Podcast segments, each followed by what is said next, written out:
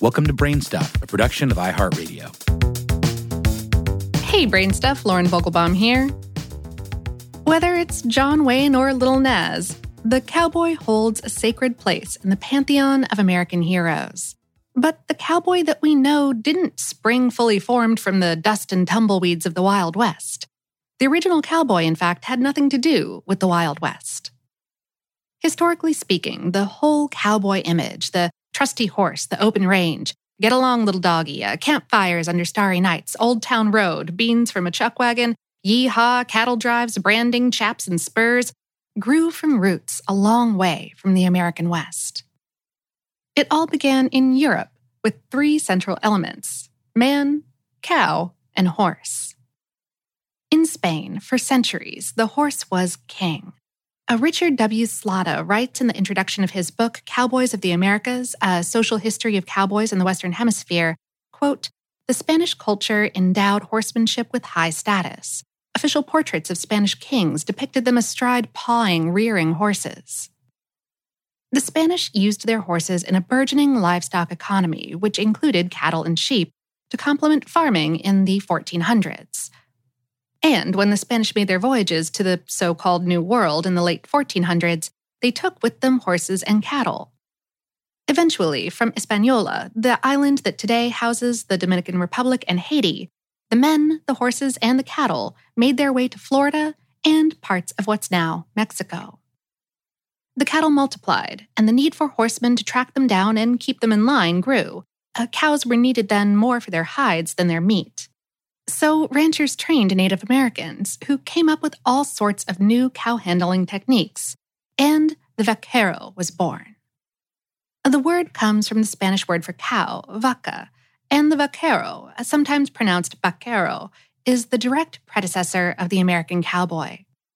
In Russell Freedman's book, In the Days of the Vaquero, America's First True Cowboys, he explains that vaqueros were herding cattle on the Mexican plains some 500 years ago they were poor laborers and not given much credit by the Spanish colonizers who employed them, but they invented the cowboy as we know it. Other cowboys proliferated through Central and South America. In Mexico, there was also the charro, uh, usually the vaqueros, horsemen landowners. There was the llanero in Venezuela, the huaso in Chile, the gaucho in Argentina and Uruguay. They can all trace their ancestors to the vaquero. And America, too, would soon have its own version of a horseman and cattle herder.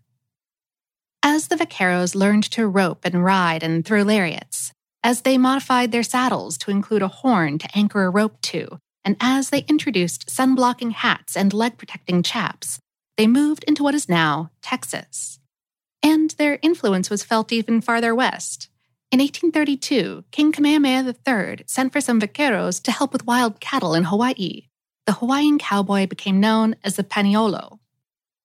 Eventually, an American counterpart formed and spread throughout the West.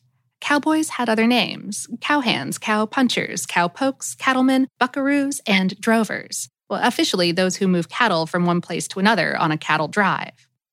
But the work was the same long days, nights on the plains, a lot of dust, some danger. And when they weren't working the herds, they were branding cattle, fixing fences, caring for their horses, and performing other hard labor around ranches. They weren't necessarily gamblers and gunfighters like, say, Wild Bill Hickok, or gunslinging lawmen like Wyatt Earp or his showy buddy Doc Holliday, or deadeye sharpshooters like Annie Oakley, or all out showmen like Buffalo Bill Cody.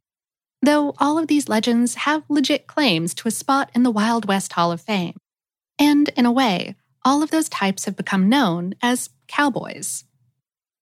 Slatta wrote in the Cowboy Encyclopedia The cowboy of the American West, a dashing figure in popular novels and films, was in reality a poorly paid laborer engaged in difficult, dirty, often monotonous work. The cowboy's work year centered on two big events the Roundup and the Long Drive. Roundups were held in the spring and often also in the fall. After cowboys had herded cattle to a central location, they branded newborn calves, castrated and dehorned older animals, and in the spring chose the cattle to be taken to market. At one time, tens of thousands of cowboys worked ranches throughout the West. By the end of the American Civil War, An estimated quarter of those were black cowboys, many of them formerly enslaved. But the cowboys' heyday didn't last long. The invention of barbed wire in the late 1800s helped pen cattle in, and the expansion of railroads made long cattle drives less necessary. So, the white, well kempt gunslinger cowboy of Hollywood westerns isn't a particularly accurate image. But, like the cowboy himself, or herself, it is an enduring one.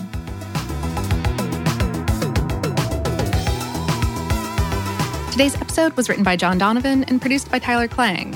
For more on this and lots of other topics that are wanted, dead, or alive, visit howstuffworks.com. Brainstuff is production of iHeartRadio. For more podcasts from iHeartRadio, visit the iHeartRadio app, Apple Podcasts, or wherever you listen to your favorite shows.